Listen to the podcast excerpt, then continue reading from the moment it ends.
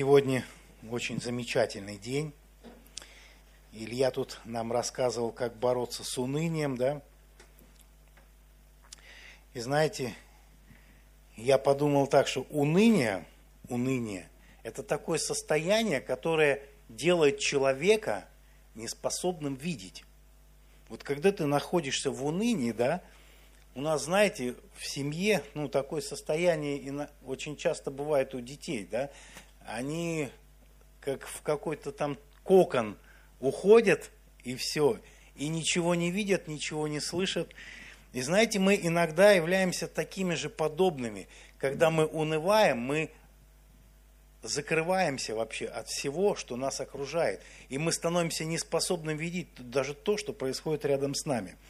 И знаете, я сегодня хочу прочитать первое место. Это Евангелие от Марка, 10 глава, 46 по 52 стих.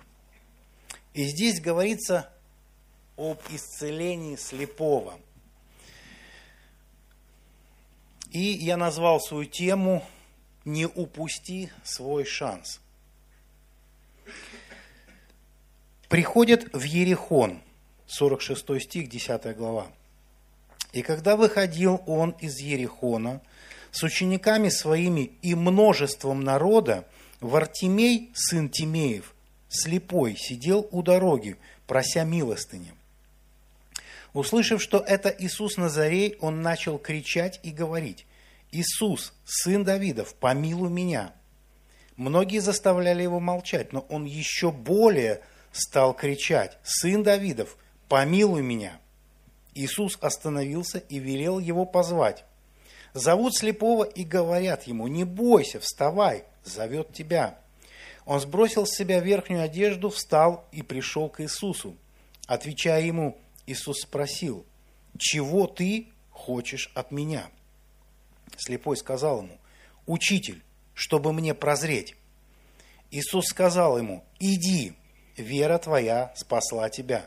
И он тотчас прозрел и пошел за Иисусом по дороге.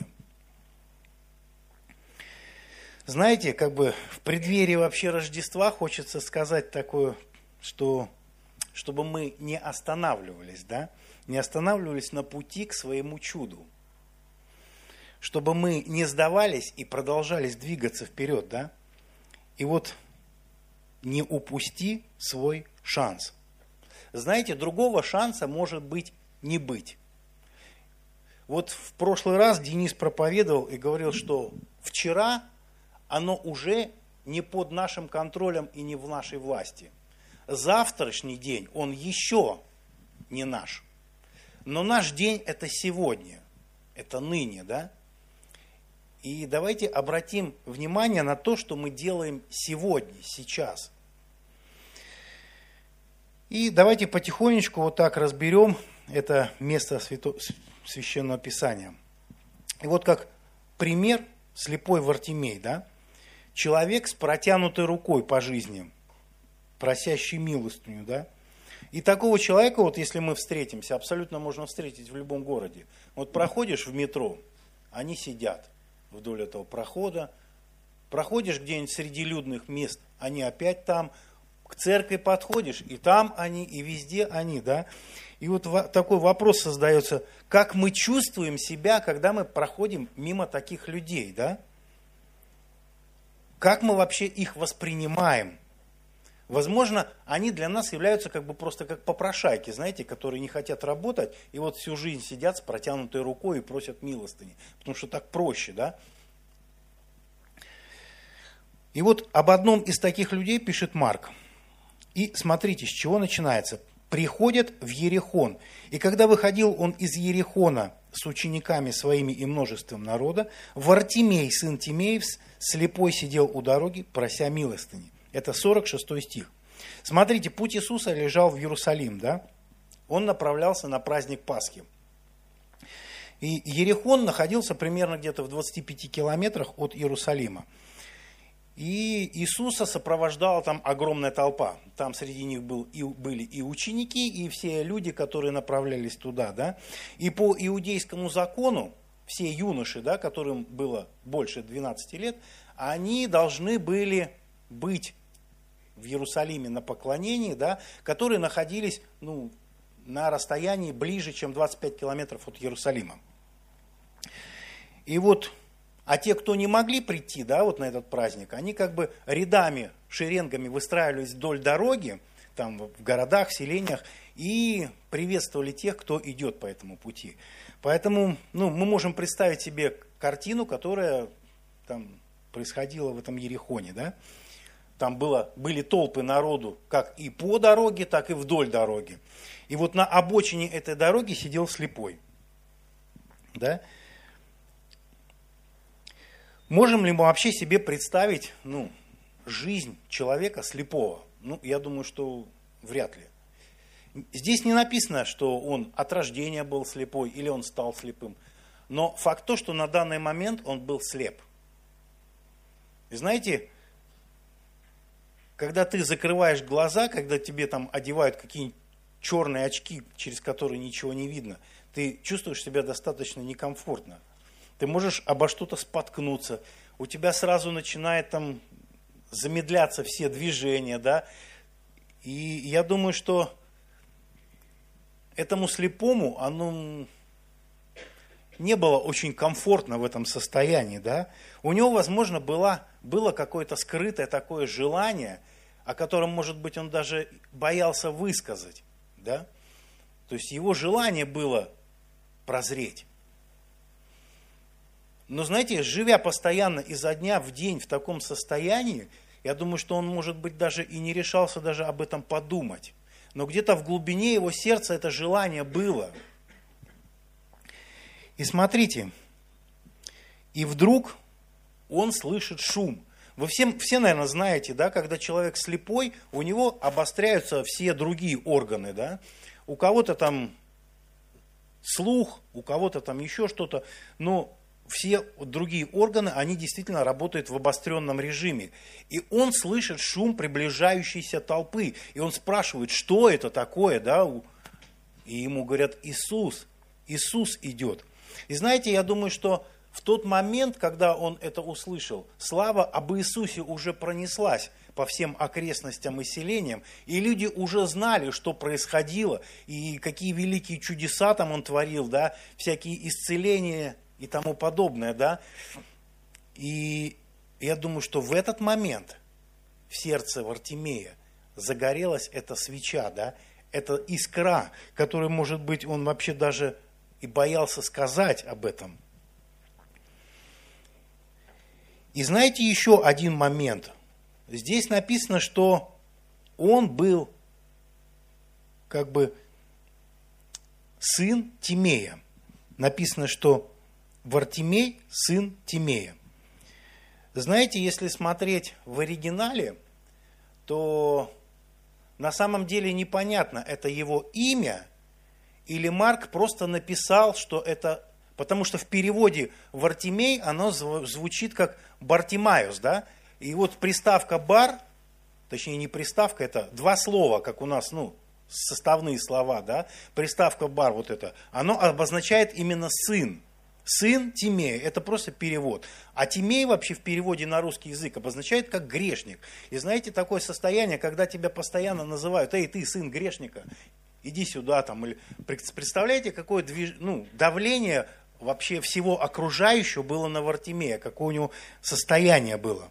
И даже возможно, что у него имени-то не было, потому что мы видим два других ну, две других истории, которые описаны в других Евангелиях, да, оно не называет нам имя этого человека, просто говорит слепой. А в другом месте написано два слепых, да, которые получили исцеление вблизи стен Ерехона. И вот в таком состоянии он там сидел постоянно и просил милостыню. Смотрите, у слепого того времени, я думаю, что были очень великие проблемы – это не сегодняшние слепые, которые имеют социальное пособие, которые, может быть, имеют там пенсию там, по, по потере зрения, там, по инвалидности. Да? Тогда такого не было. Им тогда приходилось сидеть и просто с протянутой рукой рассчитывать на милость проходящих мимо людей. У них другого шанса больше не было выжить. Они сидели и просили.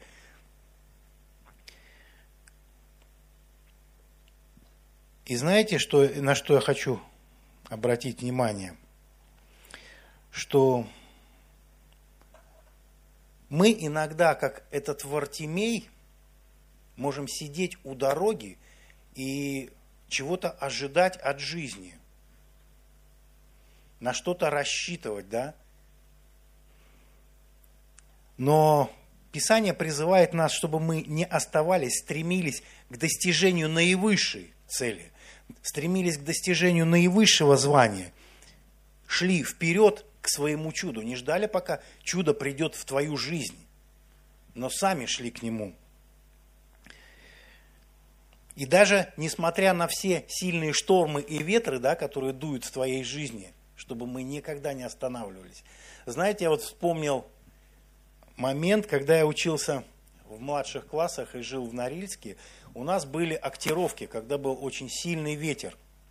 Когда ветер был свыше 30 метров в секунду, просто детей оставляли, ну, до какого-то периода там младшие классы, а там после 30 уже и старшие классы оставались дома. И вот однажды был такой момент, когда была актировка для младших классов, а я вот такой это решил прийти на урок в школу. И у меня дом находился буквально в 20 метрах от школы. И мне пришлось, приходилось пройти просто вдоль всего дома, перейти дорогу, и я в школе. И знаете, был такой ветер, что я реально шел, держась за стенку дома, но я все равно пошел. Я не знаю, что я пытался там кому-то доказать, но когда я пришел на урок, там всего было пять человек. Я вот такой крутой, я пришел несмотря на сильный ветер. Это не говорит о том, что я жаждал там и стремился там учиться и познать что-то там. Просто я хотел выделиться. Но у меня это получилось. И знаете, вот когда бывают такие, дуют сильные ветра в нашей жизни, мы порой останавливаемся, да? И я хотел бы обратить на несколько качеств, которые присущи в Артемею, да? Первое – это настойчивость. Знаете, Бытие 32 глава 26 стих пишет, что когда, помните, Яков боролся с Богом, он сказал, не отпущу, пока не благословишь меня. Вот настойчивый, упертый такой, да? И знаете, мы читаем в Евангелии от Марка, 10 глава, 47 стих, услышав, что идет Иисус Назарей, он начал кричать и говорить, Иисус, сын Давидов, помилуй меня.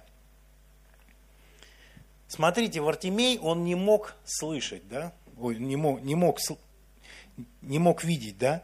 Но он мог слышать и говорить. У него были другие преимущества, причем обостренные. И когда он услышал звук приближающейся толпы и узнал, что там Иисус, он начал просто кричать. Иисус, сын Давидов, помилуй меня. И знаете, не всякий человек, который говорит, говорил Иисус или учитель, он говорил, что сын Давидов. Знаете, когда он сказал сын Давидов, он подчеркивает о том, что он признает его как Мессию. В те времена весь израильский народ, он просто опротестовал, что это Мессия. Они не признавали его как Мессию. Но он, он принял это в своем сердце, и он признал его. Смотрите, и в тот момент, я думаю, что когда появился Иисус на дороге, мысли о том, как заработать денег, у него шли абсолютно на задний план, да? Он понимал, что у него появился шанс. Шанс получить то, о чем, может быть, он даже и не мечтал. Шанс увидеть в своей жизни чудо, получить чудо для себя, прийти в свое чудо – И на тот момент он понимал, что насколько сильно он будет кричать, зависит его чудо. Вы понимаете, что такое перекричать толпу? Ну, это задание довольно-таки не из легких. Вот если, допустим, в классе, я помню, мы сидели в классе, класс начинал шуметь, да? Ну как шуметь? Один маленько сказал другому, там этот сказал третьему, вроде такой легкий шум, но учителя-то уже не слышно. Уже как рой пчел стоит там, короче, гудеж такой. Естественно, учитель начинает нервничать, да. потому что ученики мешают ему. Но представьте, когда такой шум стоит движущейся толпы. Мало того, что там еще камни под ногами все это, еще и народ там гудит, как рой пчел. И ему надо докричаться до Иисуса, который не рядом, который просто проходил мимо. Неизвестно, на каком расстоянии он там находился. Но ему нужно было приложить усилия. И смотрите, 48 стих. «Окружающие Иисуса заставляли его молчать».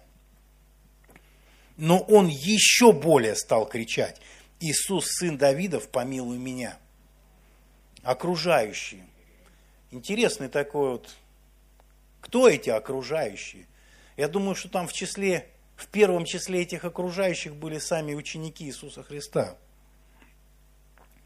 Знаете,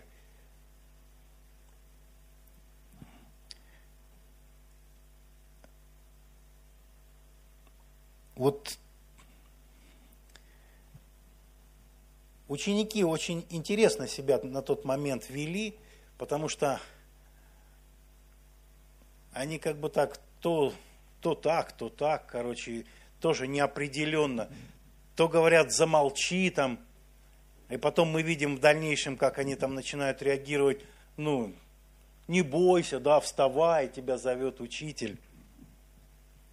Они, возможно, думали, что Иисус – был занят очень каким-то очень серьезным, важным делом, он двигался в определенной цели, к определенной цели, да, в определенную точку. И все те, которые встречались на его пути, ну, возможно, они просто являлись помехой, отвлекали его от этой, от этой миссии, да, от того, что он запланировал сделать. Потому что на тот момент таких людей было достаточно очень много. И ответить на нужду каждого, они думали, что он не в состоянии просто. И поэтому, может быть, они и вели себя так – что они как бы сказали ему, ну замолчи, а когда тот начинал кричать, они еще, может быть, больше там начинали его там успокаивать и затыкать, да?